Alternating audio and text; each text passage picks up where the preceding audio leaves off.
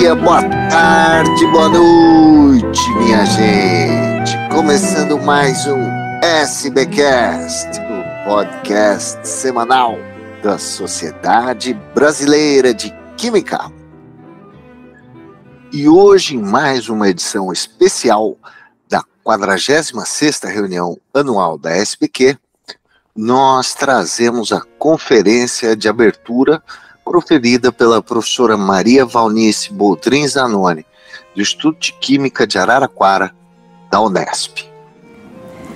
A nossa palestrante dessa noite é uma das agraciadas com a medalha Simão Matias. É a professora, minha grande amiga de muito tempo, mais de 40 anos, professora Maria Valnice Boldrin. A professora é titular do Instituto de Química da Unesp de Araraquara, onde foi contratada no Departamento de Química Analítica em 1987. Ela é membro de várias sociedades científicas, além da Sociedade Brasileira de Química. Além disso, a professora Valnice é pró-reitora de pós-graduação da Unesp desde 2020. Professora Valnice é licenciada em Química pela Universidade de São Paulo, na Faculdade de Filosofia, Ciências e Letras da USP em Ribeirão Preto. Ela fez o seu mestrado em Físico-Química no Instituto de Físico-Química de São Carlos. Ela é doutora em Ciências pela Universidade de São Paulo e ela é livre docente em Química Analítica pelo Instituto de Química da Unesp de Araraquara.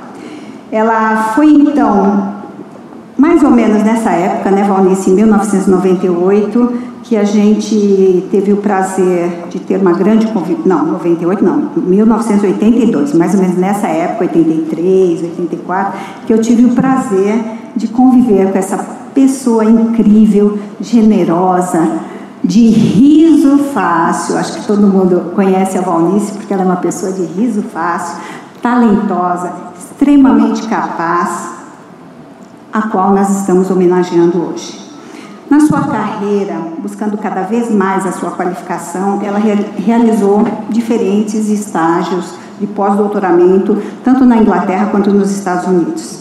Ela foi contemplada muito recentemente com, com o prêmio Elsevier Caps, é, que destacou os 10 pesquisadores brasileiros cuja pesquisa causaram impacto na comunidade científica. Ela foi homenageada pela Sociedade Brasileira de Eletroquímica e Eletroanalítica pelo trabalho desenvolvido para, para o trabalho no desenvolvimento e consolidação da eletroquímica no Brasil. Isso foi em 2019, né, Valnese? Ela também foi homenageada pelo Instituto de Química Unesp de Araraquara por toda a sua carreira científica. Isso foi muito, muito recentemente, em 2019. A Valnice também tem muitas outras honrarias, eu não vou falar mais sobre isso, mas eu queria destacar que a Valnice ela foi é, responsável pela formação de muitos estudantes de mestrado, de doutorado, além de muitos postdocs, o que perfaz um número de quase 80 estudantes. Então, a SBQ tem muito orgulho de receber aqui nesse palco para a palestra de abertura essa fantástica mulher, cientista e química, professora Maria Valnice Aldrin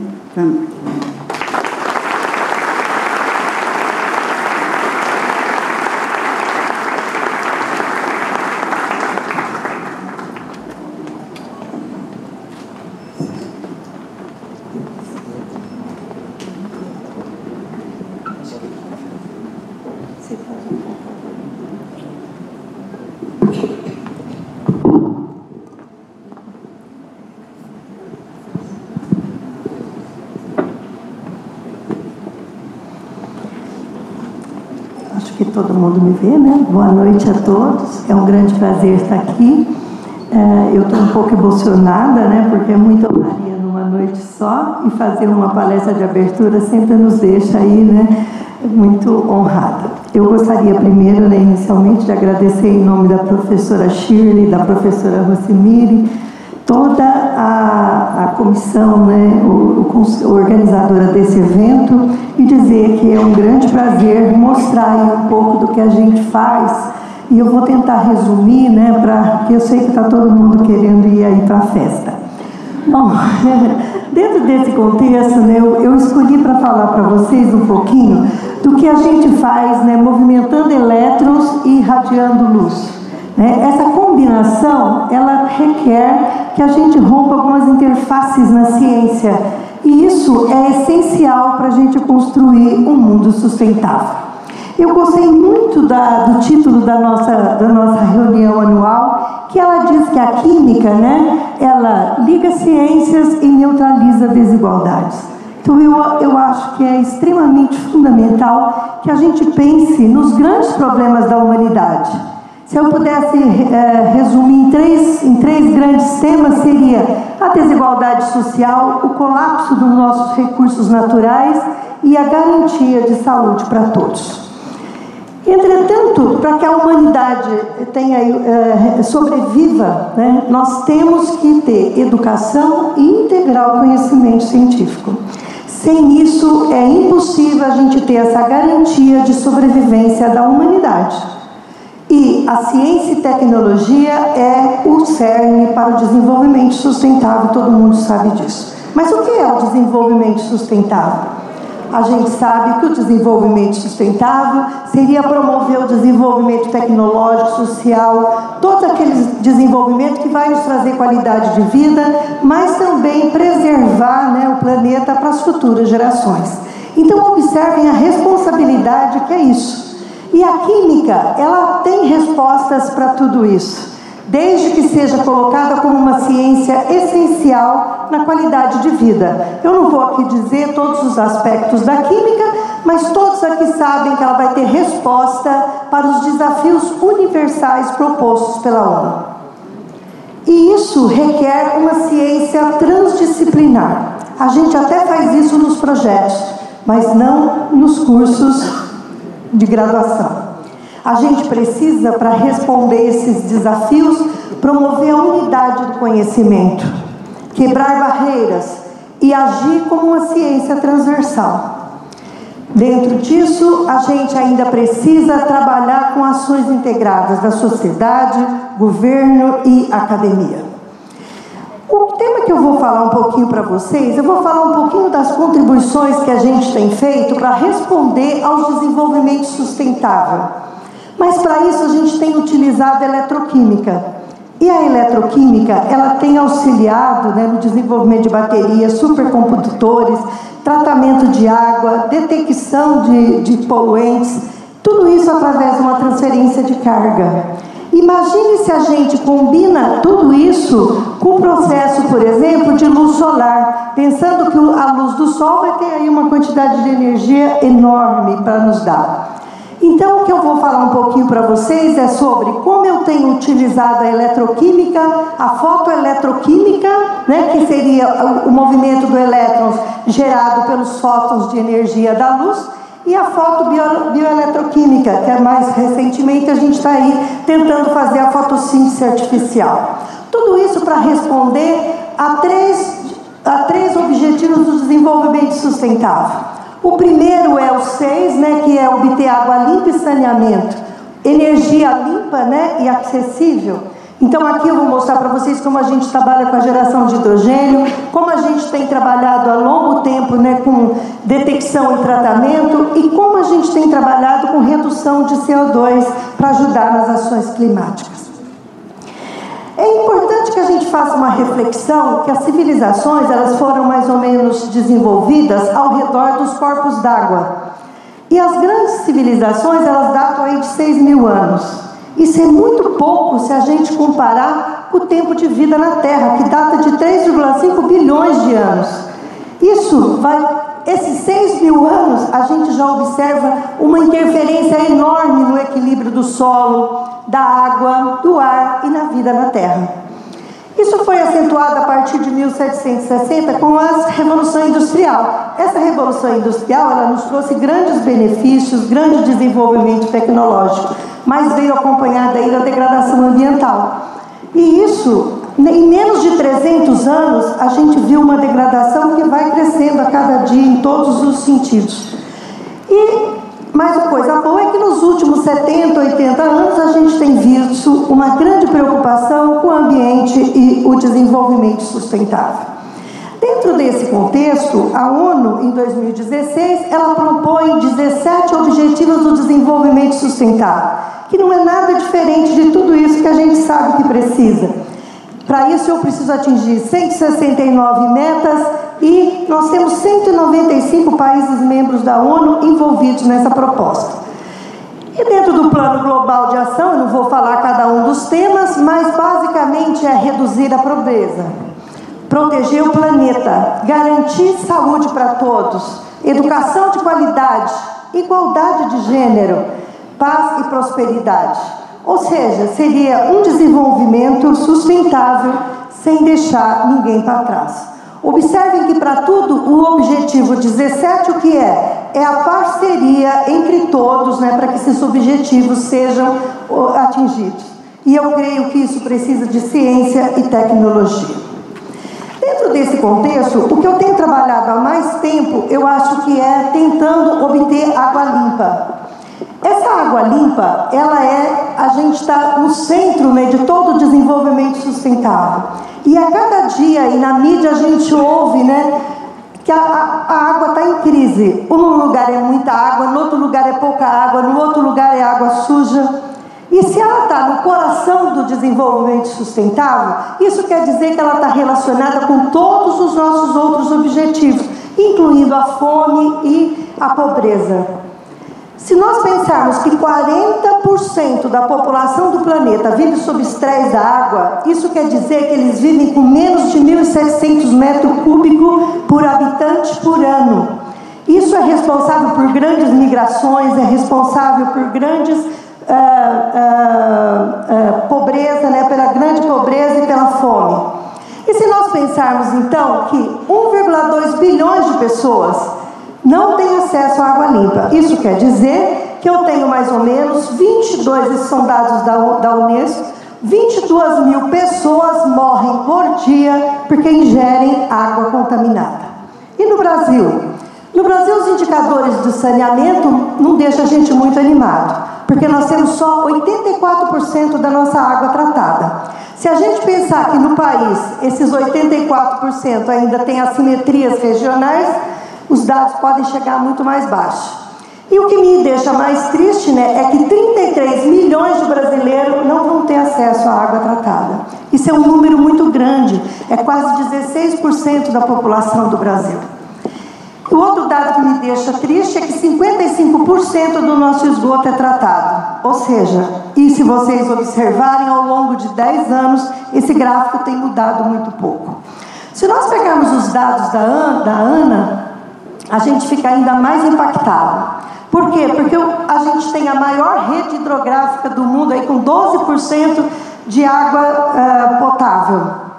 Entretanto, se nós pegarmos os nossos rios, mais de 100 mil quilômetros estão condenados, porque tem patógenos, nutrientes, eh, metais pesados, sólidos e poluentes orgânicos aí até a 10 gramas por litro. Isso quer dizer que muitos dos nossos resíduos estão sendo despejados em rios, águas e oceanos.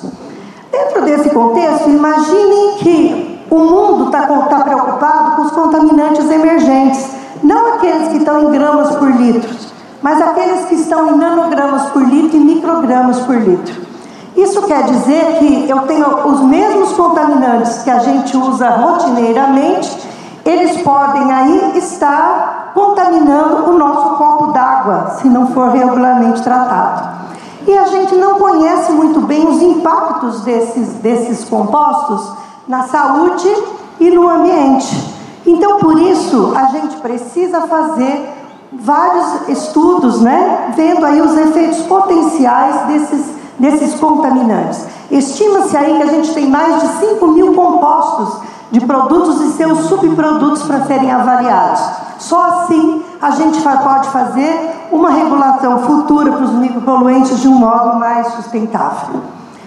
Eu vou falar um pouquinho do que eu trabalhei aí há 30 anos, que são os corantes como contaminantes emergentes. Se a gente pensar nos corantes sintéticos, né, ele é uma estrutura orgânica, onde eu tenho um grupo cromófilo e tenho um grupo funcional que vai se ligar na fibra.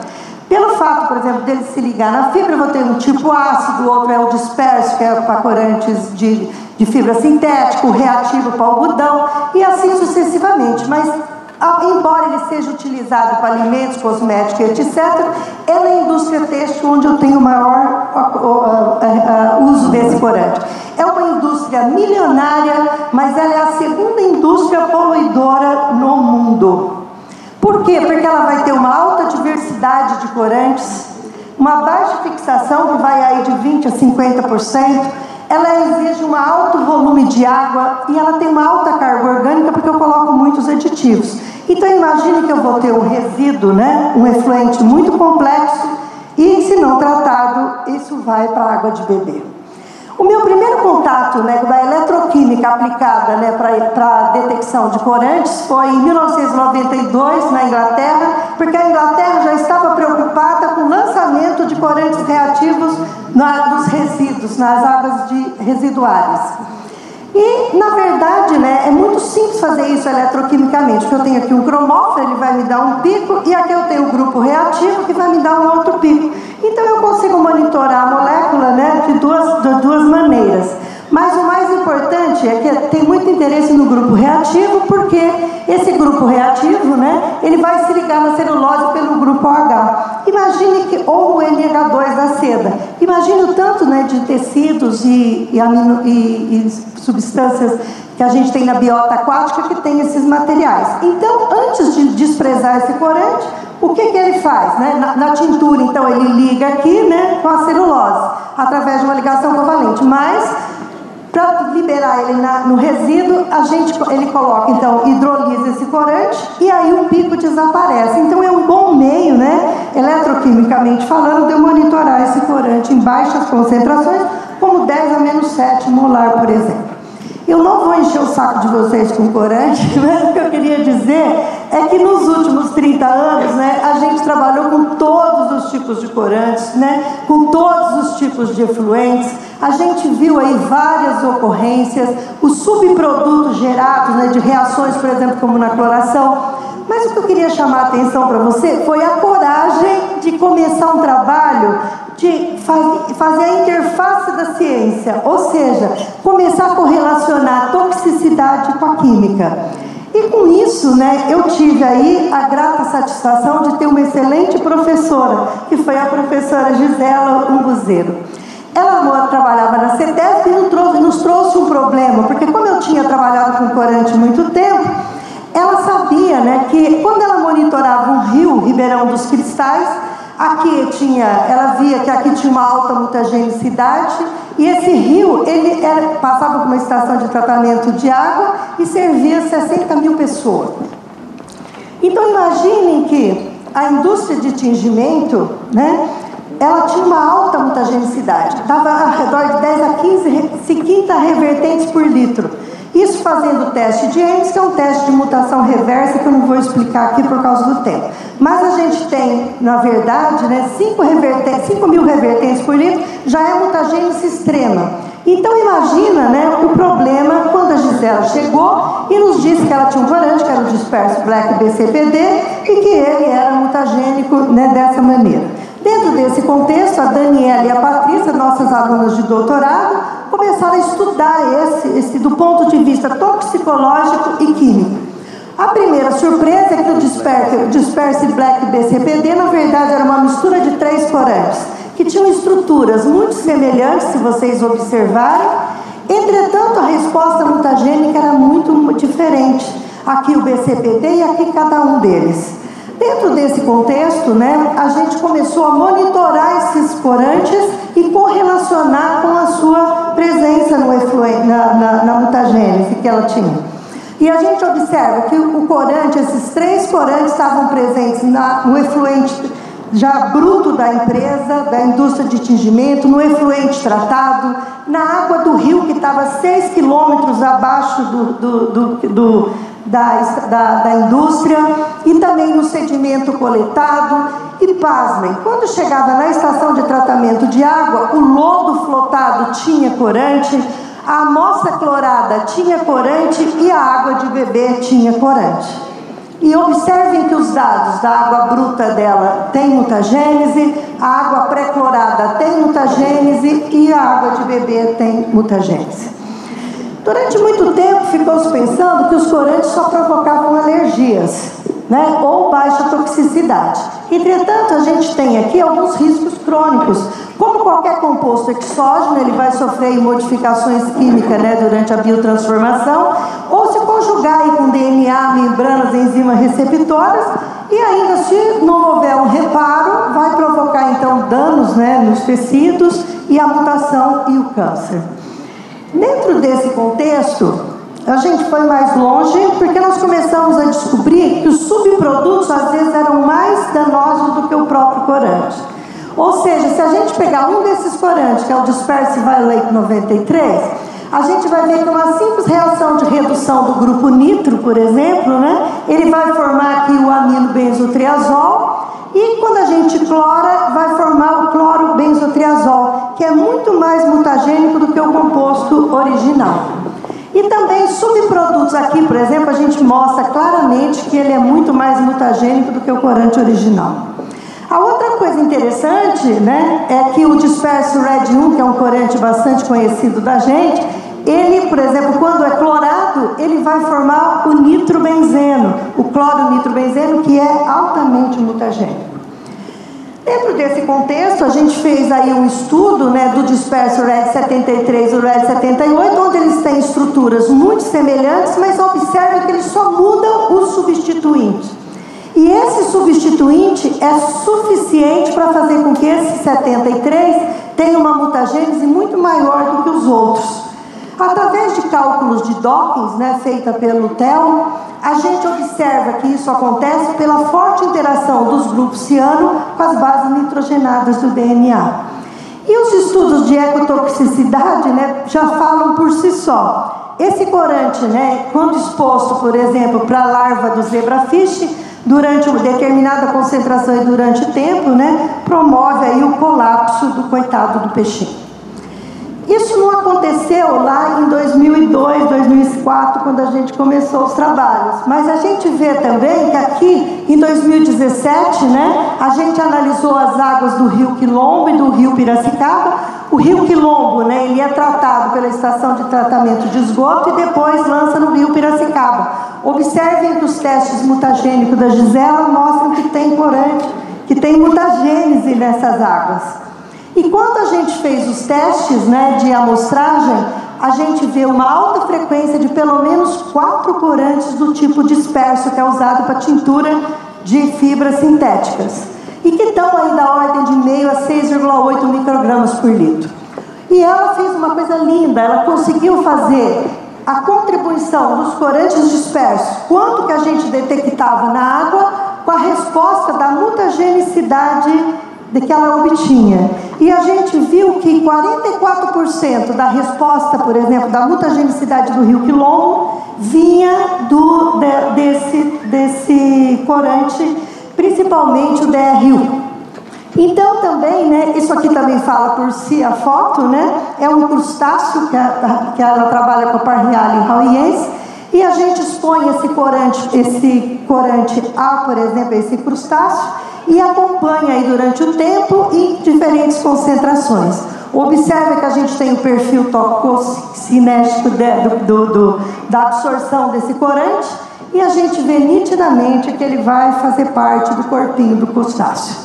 E o que é mais triste, né, mais recentemente, a professora Deise faz testes in vitro e a gente vê que esse corante, o DR1, acaba interferindo na reprodução de ratos sexualmente maduros através de diversos testes, né? O que fica mais visível aqui é o teste do cometa, que mostra praticamente, né, as células testiculares né, sendo desintegradas. E aqui, né, as fotomicrografias, né, mostrando que a morfologia do esperma muda na presença desse corante. Ou seja, a gente não só está afetando a contaminação está né, tá afetando a nossa geração, mas as futuras gerações também. Bom, eu trabalhei muito também com corante de cabelo. E vou falar bem rapidinho para vocês, né? Que o corante de cabelo tem, tem vários tipos, né? O temporário e permanente. Mas eu vou falar do permanente porque ele é 50% dos corantes usados para atingir cabelo branco. E ele é uma, são reações orgânicas muito complexas que acabam sintetizando, por exemplo, um polímero dentro do córtex do cabelo. Ou seja, toda essa reação você parte de um precursor, que é uma, uma amina, um acoplador, que é o fenol, e essa reação na presença de peróxido né, e amônia para abrir a cutícula, essa reação acontece dentro do córtex do cabelo. Por isso que é uma tintura permanente, não sai nunca mais, né, gente? Aí o problema daqui, né, é que a gente só vê a, o fio de cabelo aqui, mas esse fio de cabelo ele passa pela derme, pela epiderme, ele passa pelos queratinócitos e fibroblastos e ele alcança aqui uma região venosa. E, então isso é a primeira rota de exposição desse corante para o ser humano. E o que passa, o que deixou a gente também, né, o, o, trabalho do João mostrou, é que quando eu ponho esse corante para fenileno de amina na presença da, de peróxido, ele vai sofrer um processo de autooxidação e vai gerar uma base de Brandowski, que na verdade é um, um alergênico né, muito forte. E além de ser alergênico, tem algumas evidências de que cabeleireiras expostas né, a esse tipo de tintura de cabelo têm 3 a 5 vezes mais incidência de câncer de bexiga. Dentro desse contexto, né, a, a gente também fez os estudos com a parafenileno de amina e a gente vê que, através do teste do cometa, tem uma indução da quebra das cadeias do DNA e tem a formação de espécies reativas de oxigênio. O João, ele extraiu aquela base de Brandowski durante um processo de tintura usual e essa base de Brandowski foi testada pela Gisela e a gente vê que ela é mutagenicamente potente. Mas ele também detectou a parotolueno, que é o, todos esses compostos, né? E a base de Brandowski, inclusive, num efluente de salão de beleza em nível de miligramas por litro, na estação de tratamento e depois da água tratada. Ou seja, o corante está presente em quase tudo. Mas o que eu queria dizer para vocês é que a gente não tem só feito a parte de identificação, a gente tem buscado também tratamento. E uma alternativa aos métodos convencionais seria usar os processos oxidativos avançados. Que, que ele faz? Ele gera radicais hidroxilas então, a eletroquímica, eu consigo gerar esses radicais hidroxilas por diversas formas. Eu vou mostrar para vocês como a gente gera radicais hidroxila pela fotoeletrocatálise. Eu comecei aqui em 2002, gente, olha o interesse pela fotoeletrocatálise agora. Se vocês olharem, né, vou tentar falar isso bem rapidamente, que é dar um curso de três horas. Aqui mais ou menos eu tenho o metal, e nesse metal, que é um condutor, né, eu posso crescer aqui um semicondutor. Esse semicondutor nada mais é que, um, que aqueles usados no processo fotocatalíticos. Então, o que o meu sistema vai ter? Pelo menos dois eletrodos, um eletrodo de trabalho e um eletrodo contra-eletrodo. O que, que ele difere da eletroquímica? Que aqui eu vou ter um semicondutor.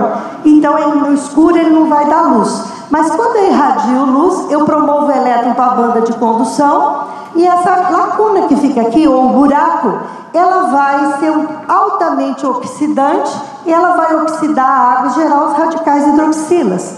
Por que, que isso é bom? Porque esse radical hidroxila vai, por exemplo, degradar o composto orgânico totalmente e não só transferir de fase como a maioria dos processos.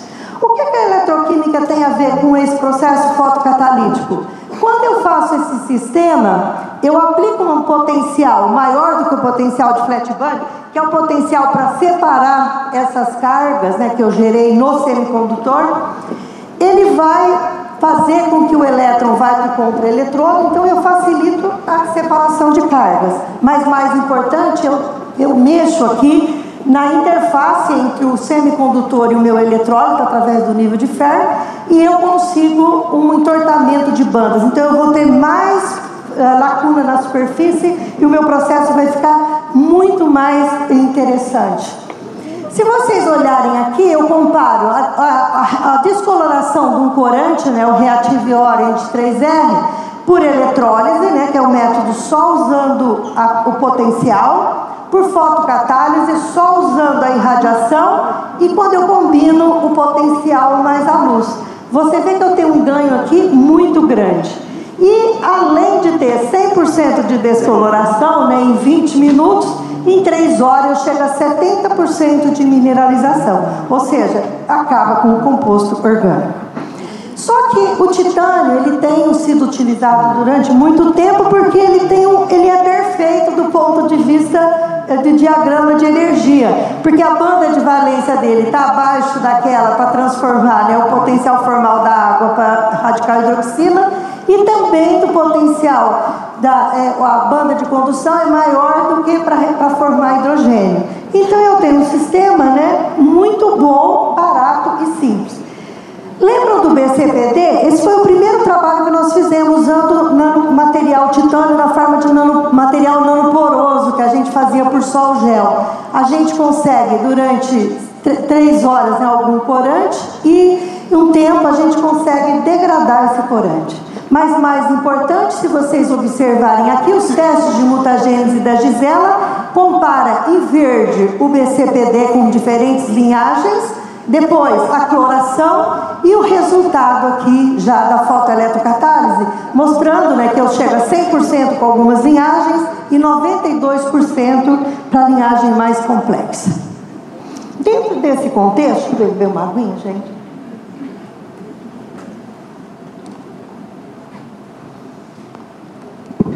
Sabem como é duro falar aqui, viu? Dentro desse contexto, nos últimos 15 anos, o que, que a gente avançou no tratamento?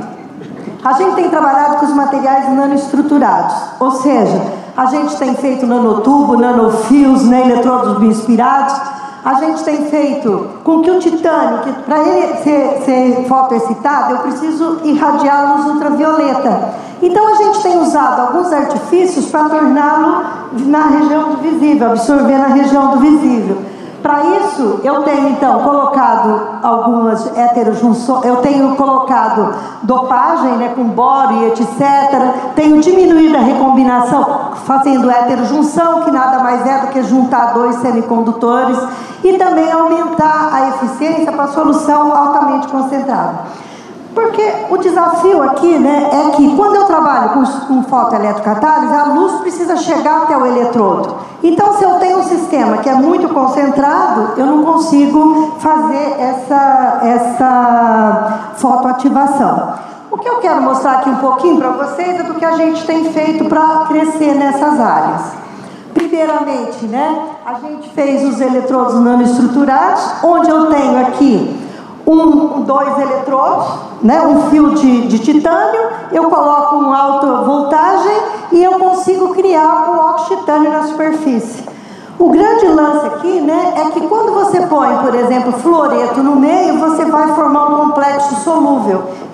Desse equilíbrio entre a formação do óxido e a dissolução, eu gero essa forma nanotubular. E essa forma nanotubular, ela vai ser, por exemplo, muito mais fácil na hora da separação de carga, porque eu vou ter uma área superficial muito maior, mas melhor ainda, eu tenho uma transferência eletrônica vetorial e assim eu consigo, né, um ganho extraordinário. E o primeiro estudo que a gente testou isso foi para tratar uma amina carcinogênica e a gente vê que em três horas eu chego a 95% de remoção de carbono orgânico total. Ou seja, é um estudo né, que mostra que a gente consegue ir muito longe. Mais recentemente, né, o Alisson, a gente tem trabalhado agora com membranas, né? Vocês sabem que as membranas de filtração, elas têm aí uma alta uh, uh, uh, vendabilidade, né? Comercial, é bastante comercial e é bastante fácil né, de você separar vírus, separar bactérias, separar moléculas grandes.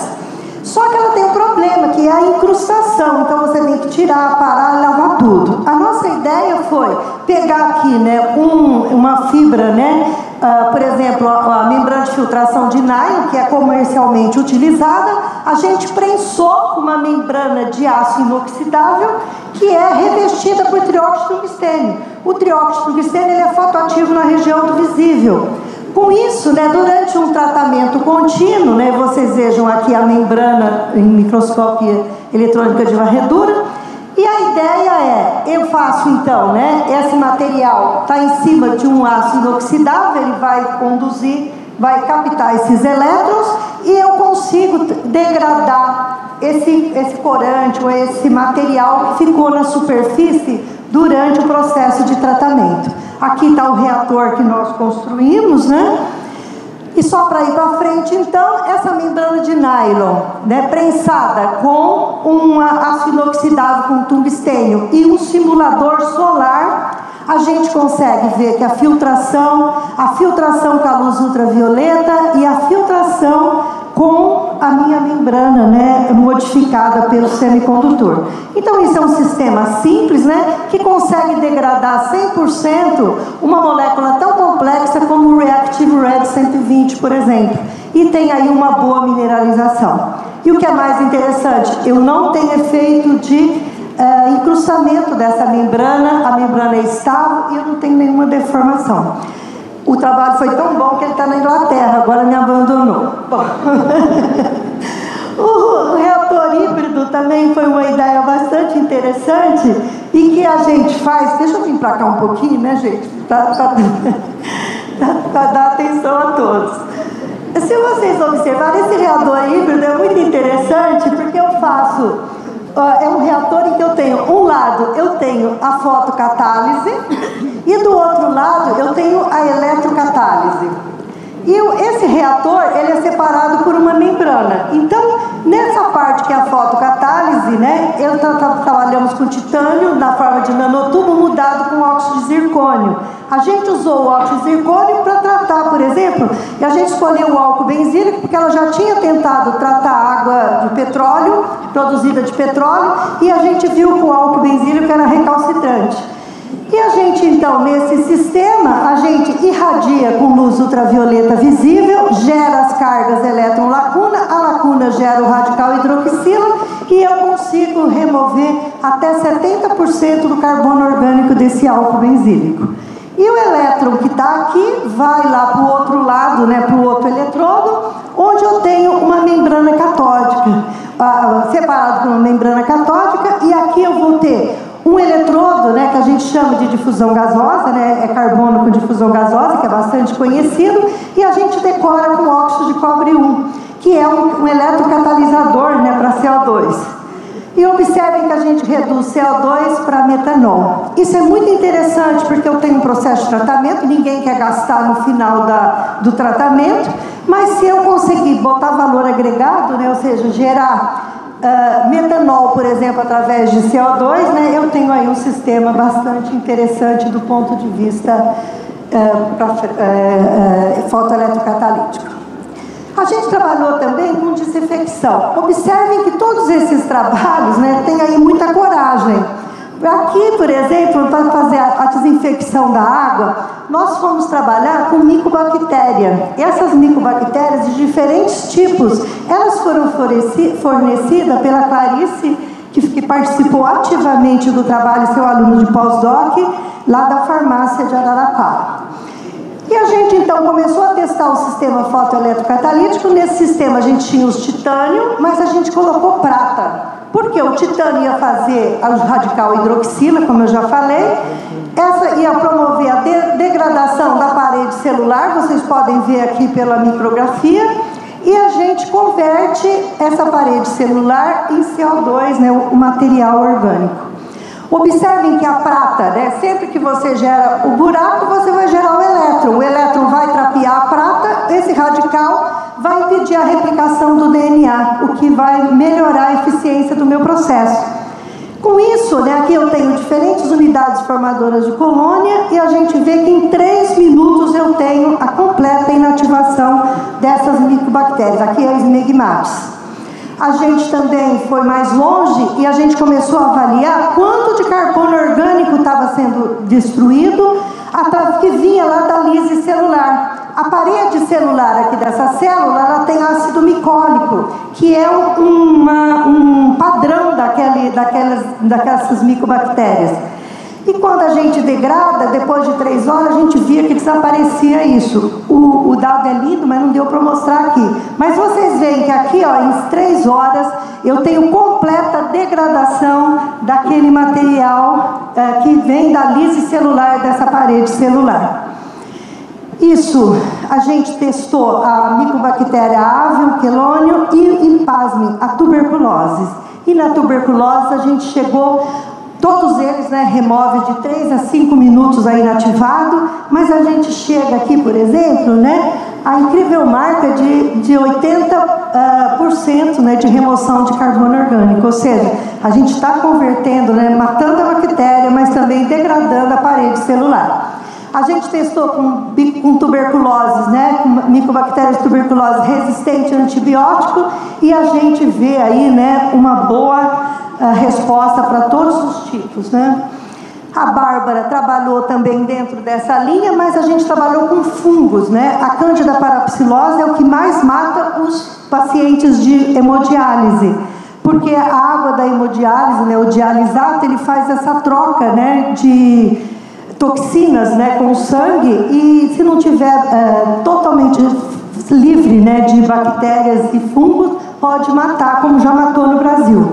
E a gente observa aqui né, que para diferentes concentrações, né, unidades formadoras de colônia, em uma hora eu consigo total remoção.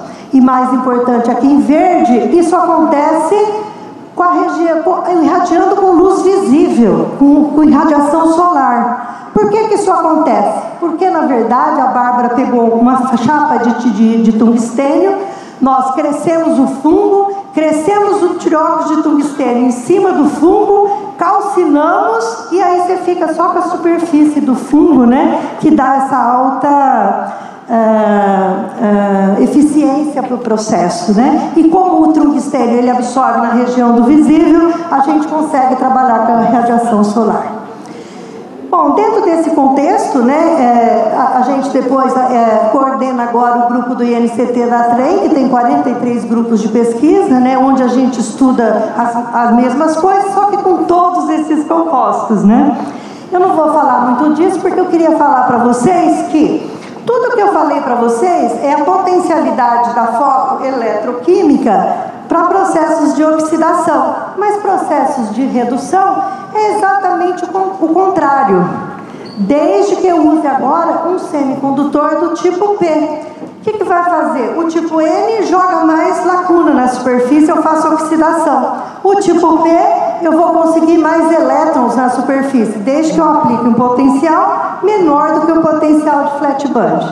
Com isso, né, eu consigo, por exemplo, os primeiros resultados como semicondutor do tipo P, a gente cresceu o óxido de cobre na superfície do cobre eletroquimicamente. E as meninas tentaram né, fazer a redução de bromato. Bromato é um carcinogênico que está presente na água de bebê.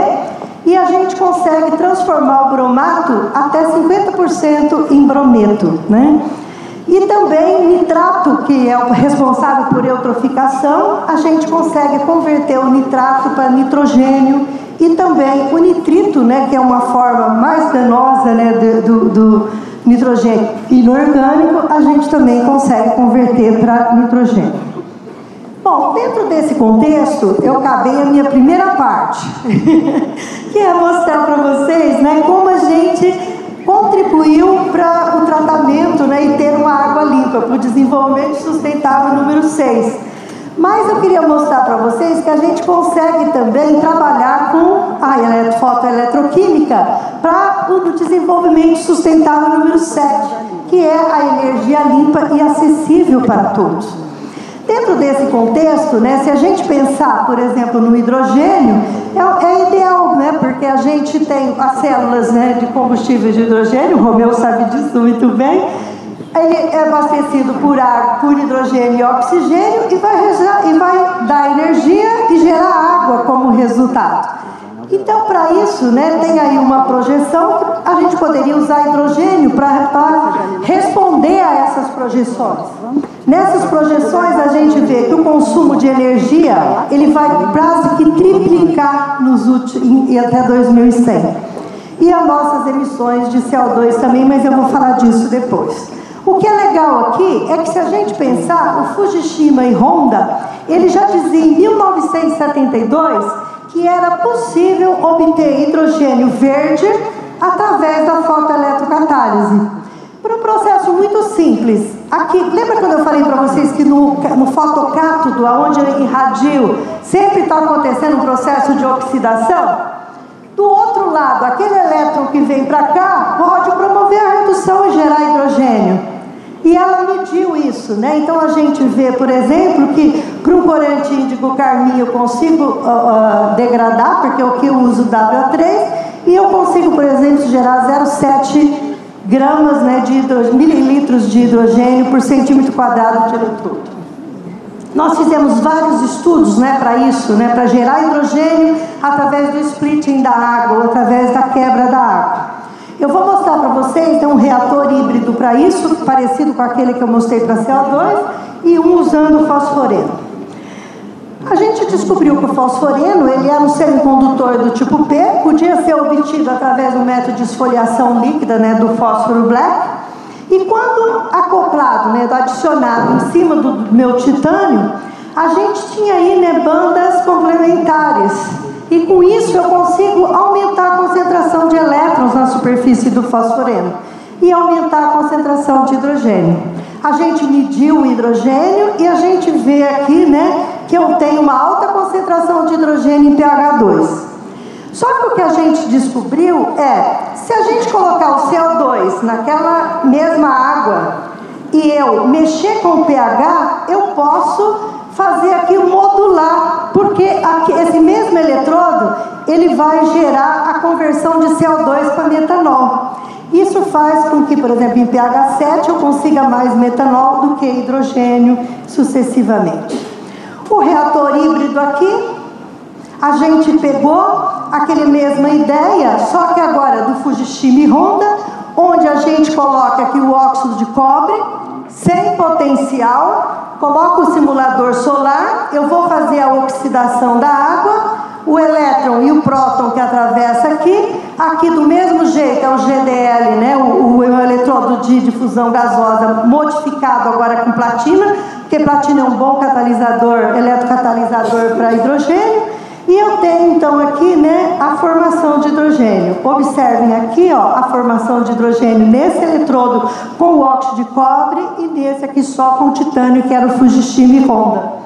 E observem que a gente tem aqui uma constância na formação desse hidrogênio. Bom, e o CO2? E o sexto objetivo do desenvolvimento de CO2? Dá para tratar? Dá para tratar? Dá para converter CO2? Dá. A gente sabe que o ciclo do dióxido de carbono é o ciclo mais perfeito e mais importante do nosso universo, onde o carbono né, vem pela fotossíntese, ele vai ser estocado na planta, no solo né, e nos oceanos, e depois, através né, dos processos de respiração animal e da planta, ele retorna para a atmosfera. Se não fossem as atividades antropogênicas, com as atividades antropogênicas, a gente vai aumentar a concentração de CO2 na atmosfera por causa das emissões. A gente vai diminuir a absorção do, do, de carbono no solo. Vai interferir na difusão do, do CO2 na, no oceano e de, interferir na temperatura e no pH. Então, esse é o objetivo do desenvolvimento sustentável número 13 e a gente vê nitidamente que a gente precisa fazer alguma coisa, né, para combater as mudanças no clima e seus impactos que vêm dessa concentração de CO2. Se a gente olhar aqui, a gente vê nitidamente ó, que a, aumento né, até 2023 já está em 423 ppm de CO2 na atmosfera. Esse aumento ó, de 1.600 até 2023 ele é acentuado desde quando? Desde 1972, aqui mais ou menos, da Revolução Industrial. E isso, né, os gases de efeito estufa, são vários, mas o CO2, né, é o que a gente tem mais preocupação. Então tem aí uma concordância de que a gente precisa mitigar, ou seja, diminuir essas emissões, mas também a ciência precisa propor novas adaptações a essa mudança do clima. E para isso a gente tem soluções, por exemplo, remover, sequestrar, converter. Então imagina o que a gente faz, a gente recicla CO2 em metanol, em combustível, né, em, em substâncias com valor agregado. Como faz isso? Mimetizando o processo que acontece na natureza.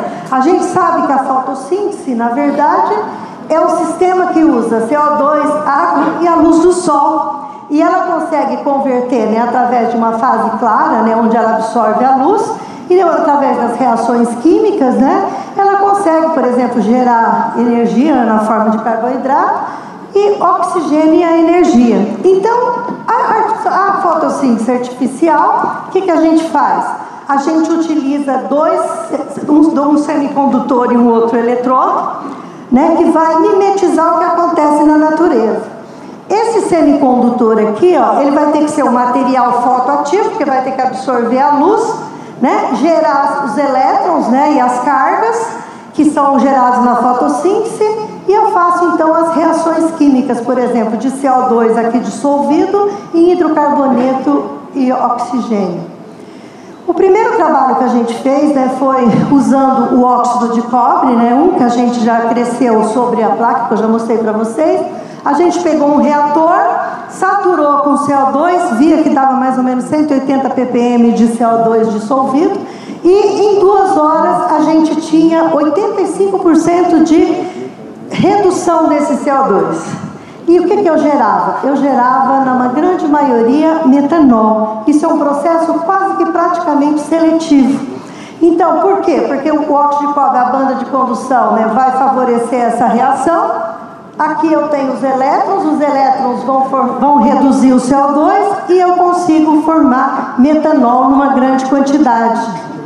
Seria perfeito isso, né? Mas a gente tem o problema da fotocorrosão do eletrodo. Agora vou falar um pouquinho para cá, viu gente? Só para fazer o Nelson andar.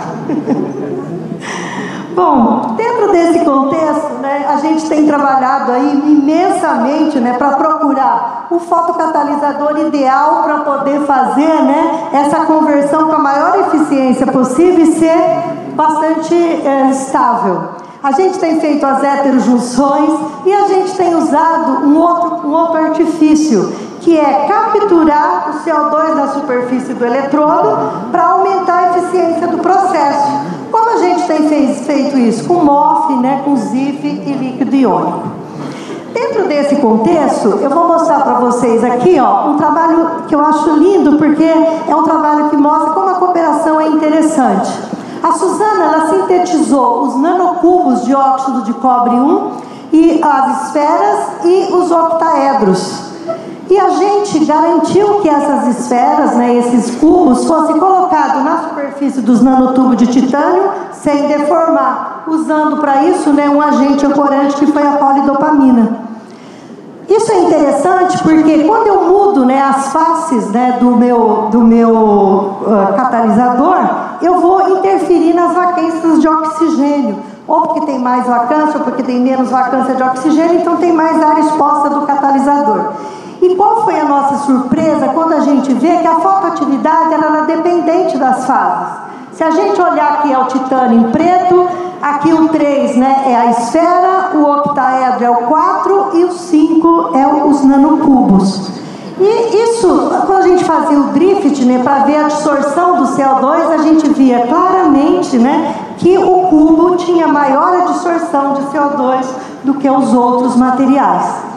Os estudos de cálculo teórico mostravam que quando eu tenho um cubo, eu tenho maior vacância de oxigênio, tenho maior superfície de óxido de cobre exposta.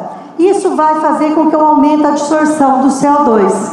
E quando eu faço a fotoeletrólise usando um potencial mais 0,2, um potencial tão baixo, né? A gente consegue, por exemplo, né, uma grande quantidade de metanol formado para o nanotubo, preferencialmente do que o octaédrico e do que as esferas.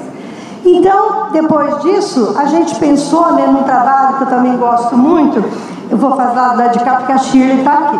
É um trabalho que a gente fez com a Shirley, né? A Shirley sintetizou um complexo de porfirina de cobre.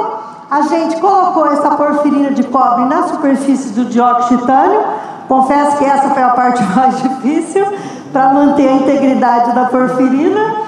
E a gente viu que quando eu é, irradio né, com luz ultravioleta visível, a porfirina ela, ela mimetiza um processo fotossintético. Esse processo fotossintético né, vai absorver o CO2 né, e, além de tudo, vai favorecer a absorção do CO2 também. Isso, né, aqui em preto você tem o voltamograma do eletrólito e aqui, por exemplo, quando tem 10 segundos de CO2, você vê nitidamente que eu vou absorvendo o CO2 na superfície. E quando a gente fez a fotoeletrólise, a gente conseguiu um valor assim imenso em relação aos outros que a gente tem, que é 0,35 milimol de etanol, de metanol e óleo com uma alta eficiência.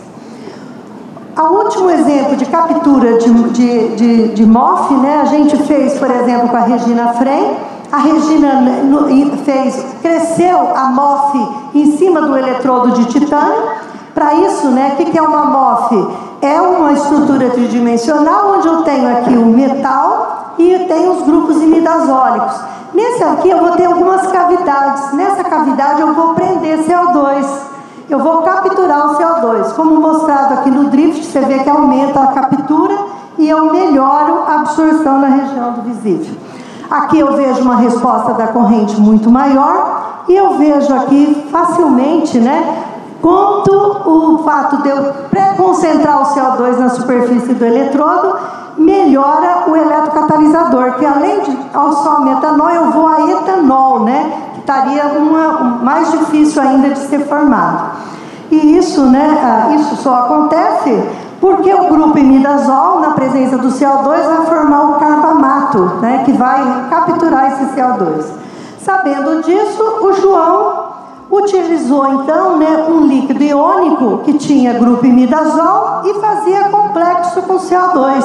Isso aumentava a concentração de CO2 em solução. E no eletrodo a gente colocou o ouro na forma de quantum dots. Se vocês olharem aqui, tem bem pequenininho umas particulinhas, né, que é do ouro depositado. Aqui está a resposta né, do meu sistema e eu vejo aqui em azul a formação de metanol e pela primeira vez a gente vê que eu consigo transformar o CO2 em metano. Isso é muito importante em processo que eu tenho CO2 né, e metano junto, né, então eu consigo converter o CO2 em metano. E para finalizar, é o último exemplo, o que a gente tem feito aqui do sistema fotobioeletroquímica para conversão de energia, né? A gente tem aí trabalhado com o Saulo da bioquímica e a gente tem tentado trabalhar diretamente com o cloroplasto que ele extrai de uma planta, né? Que, que é o espinafre. E esse, esse cloroplasto ele é rico, né? Do fotossistema 1 e do fotossistema 2. Então, se vocês observarem, um capta energia da, luz e o outro faz a conversão. Tudo isso dentro do cloroplasto. O, interessante aqui é que ele conseguiu fazer esse cloroplasto intacto e a gente conseguiu colocar ele em cima de um eletrodo de trióxido de tungstênio, usando aqui a polidopamina como um, inter, uh, um agente ancorante né, para fazer essa transferência eletrônica. E o que foi legal é que para fazer fazer, coletar essa resposta desse elétron que foi fotoexcitado pela luz, a gente precisa ter um sistema alinhado. E aí a gente alinhou com a polidopamina, né, que o, o lumo está aqui né, mais ou menos nessa posição, e aqui com o trióxido de tungstênio. Então, quando eu ponho e irradio com a luz de LED de 700 nanômetros, a gente consegue uma corrente mesmo usando um sistema de membrana lipídico. Aqui eu vou mostrar para vocês né, a resposta, né, que deixou a gente muito satisfeito. Aqui o W3, né, para a corrente que eu tenho do W3 gerada pela luz visível, né, da radiação solar, o verde do cloroplasto e quando a gente põe a polidopamina mais o cloroplasto, né, eu potencializo essa transferência elétrica. E eu consigo aqui né, uma foto corrente muito maior. A gente desenvolveu aí um, um, sensor, mas eu não vou falar disso. Só vou dar um último exemplo, que é agora a gente está, a Lilian está tentando fazer uma, uma fotossíntese semi-artificial usando bactérias. Tem uma bactéria, que é a Rhodobactéria capsularis, ela já é bastante conhecida né, para construir célula voltaica, hidrogênio, biorremediação, e a gente está tentando colocar ela no eletrodo para ver se gera corrente. Ela é uma fototrófica, né? então o que, que, que tem de anormal essa, essa bactéria? Ela é uma bactéria que tem um sistema de bactéria clorofila, que quando fotoexcitado vai gerar os elétrons e os elétrons vai reduzir aqui o NAD, NADP+, né? E os prótons gerados, né, vai fazer a síntese de ATP. Então essas unidades, né, eu fecho aí um ciclo de elétrons e prótons, né, onde a bactéria faz todo o trabalho coletando a energia da luz. Aqui eu tenho o meu eletrodo de carbono, vítreo, onde a gente cresceu a, a, bactéria e depois colocou ela num sistema que a gente foi eletrooxidando a polidopamina e ela foi ficando em cima da superfície né, de um modo bastante interessante. E esse eletrodo, então, a gente tem aqui a resposta da, da polidopamina, a polidopamina agora com a bactéria, e aqui quando eu ponho composto orgânico, né? Por exemplo, a gente usou o 2 de nitrofenol, porque, como eu mostrei aqui atrás, ela também né, se alimenta dos compostos orgânicos, né? Para fazer essa redução. Então, quando eu ponho o meu de nitrofenol, eu aumento a fotocorrente, né? E é um, um meio interessante aí de eu desenvolver um biosensor sustentável. E o trabalho aí mostrou que a gente consegue determinar o de nitrofenol usando esse sistema. Mas agora ela está fazendo então para geração de hidrogênio. Gente, então é isso que eu queria mostrar para vocês da parte científica que a gente está fazendo. Eu corri um pouco porque me disseram que eu tenho uma hora. E eu queria falar para vocês que todos esses estudos, eles foram feitos fazendo interfaces na ciência. Eu não conseguiria resolver se eu não tivesse a Gisela que me ensinou toxicologia, a Keiko que me ensinou sobre bactéria e a engenharia, né, e etc. Mas isso é que faz a gente criar um mundo sustentável. Então, dessa maneira, a gente tem resposta para ter água limpa, para energia né, de hidrogênio na forma limpa e para conversão de CO2. Mas o que eu acho mais importante, que eu gostaria que ficasse como mensagem, é que o avanço da ciência precisa desse conhecimento interdisciplinar. Nós precisamos sair fora da caixinha e tentar fazer essas interfaces né, de um modo híbrido. E isso está protegido pelo Objetivo do Desenvolvimento Sustentável 17. A gente tem 16 ações e a 17 diz que a gente precisa de parcerias globais se a gente quiser realmente resolver os problemas, não só da química, mas também do planeta. A outra ODS que eu não posso deixar de falar é como a gente tem que melhorar a educação. Sem educação de qualidade é impossível o país avançar. Né? Eu fiquei, ouvi uma, uma, uma palestra do, do, do, presidente, do diretor da CNE, que nos disse que 55% dos alunos do nível de educação média são, é, evadem da escola. E além disso, outra coisa que eu fiquei alarmada, nós temos 400 mil vagas que não são usadas no nosso sistema público do ensino superior, que não estão sendo usados pelos nossos alunos. E o outro seria a igualdade de gênero. Né? Eu, Maria Paulice, tenho que dizer que eu acho que a igualdade de gênero é fundamental. Não porque é um objetivo das ODS, mas porque a gente precisa de novos talentos, novos olhares né? e novas perspectivas, que só vem quando a gente usa a, a diversidade. E não tem jeito de a gente fazer ciência sem política. E essa política tem que saber o que está sendo feito na ciência, tem que caminhar lado a lado. A prática precisa de flexibilidade e cooperação, solidariedade, criatividade, maior investimento na pesquisa. É claro que aqui, né, as grandes nações, elas investem mais e têm mais resultados, têm mais aplicação e têm mais poder econômico. E aumentar a percepção social da ciência para o nosso público. A nossa sociedade precisa saber as coisas maravilhosas que a gente faz, né? E interferir nas políticas públicas. Eu só quero dizer né, que Desse modo, nós vamos ter um desenvolvimento sustentável sem deixar ninguém para trás. Eu quero agradecer aos meus alunos, né, que ah, sem eles eu não conseguiria fazer nada. Foram muitos alunos, muitos desafios, mas foi também muita troca, muita amizade. E hoje, né, eu tenho alunos aí no Brasil inteiro. Eu quero agradecer todos os meus parceiros, nacionais e internacionais, que ajudaram a construir todos os recursos né, e fundos que eu consegui a duras penas, nós conseguimos, né? E eu quero deixar aqui o meu agradecimento especial pela minha formação acadêmica. Eu tive três grandes mestres na minha vida que mudaram a minha vida: o professor Nelson, o professor Arnold e o professor Mark, por quem eu tenho eterna gratidão. Eu quero agradecer ao nosso grupo de pesquisa GEAR, que tem dividido colaboração, cooperação, amizade e respeito às individualidades. E é claro, eu não poderia deixar de dizer que tudo isso tem o apoio da minha família, dos meus amigos. E muito obrigada pela paciência de vocês, queridos. Obrigada.